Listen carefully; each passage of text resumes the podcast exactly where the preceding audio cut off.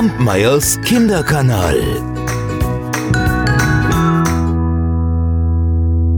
Hallo ihr Lieben, hier ist die 101. Folge von Kampmeyers Kinderkanal.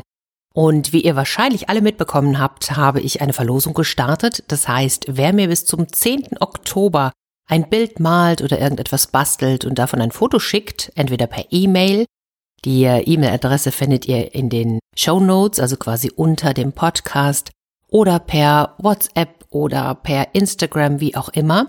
Bitte mit eurem Vornamen und, wenn ihr mögt, mit eurem Alter. Dann habt ihr die Möglichkeit, eine CD zu gewinnen, und zwar von 33 Märchen und Geschichten, die es hier auch im Kinderkanal gegeben hat. Also wie gesagt, wenn ihr zu einer der 100 Geschichten, die es bislang gab, ein Bild malen möchtet, dann schickt es mir gerne und ich freue mich drauf.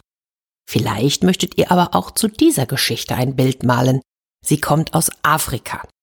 Und sie handelt von Kwakuananse.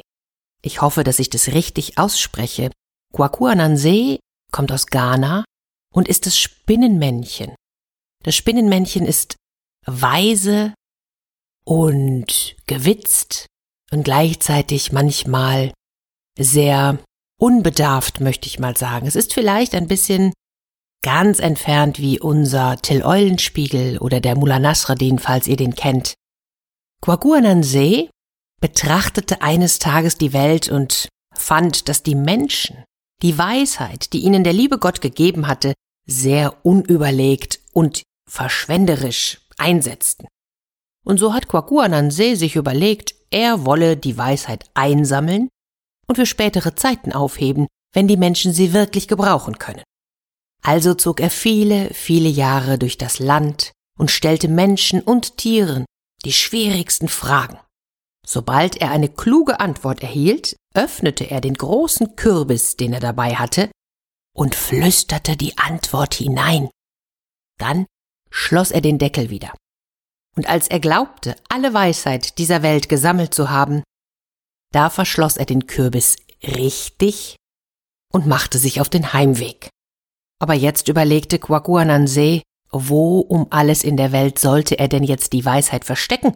Hm, er überlegte und überlegte und kam schließlich zu dem Entschluss, die höchste Palme sei genau der perfekte Ort, um dort den Kürbis festzubinden und ihn zwischen den Zweigen zu verstecken.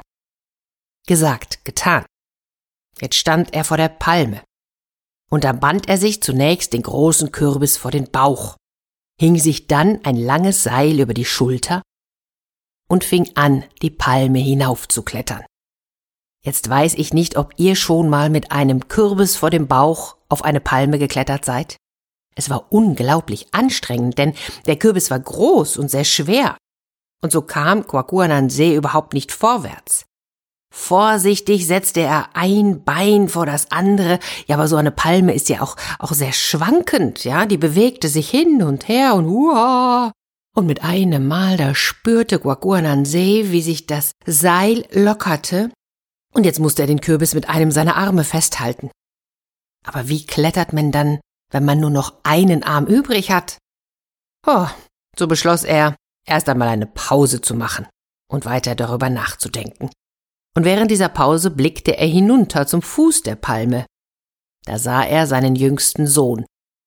Und wisst ihr, was der tat? Der lachte. Der lachte und lachte und lachte, der hielt sich sogar seinen Bauch vor Lachen. Das machte den Vater wütend. Warum lachst du deinen Vater aus? Hm? Ich streng mich an, die ganze Weisheit der Welt in Sicherheit zu bringen, und du lachst. Da lachte der Sohn noch mehr. Sag einmal, Vater, wenn du die ganze Weisheit der Welt in Sicherheit bringen willst, warum trägst du sie denn dann vor dem Bauch und nicht auf dem Rücken? Das wäre doch viel einfacher und bequemer. Wakuanansee wurde über die frechen Worte seines Sohnes so böse, dass er ohne zu überlegen den Arm vom Kürbis nahm, die Hand zur Faust ballte und ihm drohte. Doch noch ehe er ein Wort sagen konnte, da spürte er, dass der Kürbis unter seinem Band durchglitt. Ja, mit einem Arm konnte er den Kürbis nicht mehr halten, und so stürzte dieser in die Tiefe. Er prallte auf den harten Boden auf und zerbrach in tausend Stücke. Kwakuanansee blickte wie erstarrt hinunter, Und da sah er, wie die ganze Weisheit der Welt in kleinen Bächen davonfloss und begann langsam in der Erde zu versickern. Von allen Seiten kamen die Menschen herbeigelaufen und hielten große und kleine Holzschalen oder Kalebassen in der Hand. Manche hatten in der Eile auch nur ein Blatt abgerissen oder, oder nur einen Suppenlöffel mitgebracht. Und alle versuchten, so viel von der Weisheit zu erwischen, wie sie auffangen konnten. Waguanansee aber, der begann langsam die Palme hinunterzuklettern. Er wusste, dass für ihn selbst maximal noch ein Restchen übrig bleiben würde. Ja, und so ist es geschehen, dass die Weisheit in dieser Welt so ungleich verteilt ist.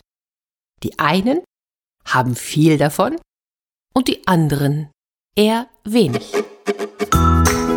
Kampmeyers Kinderkanal.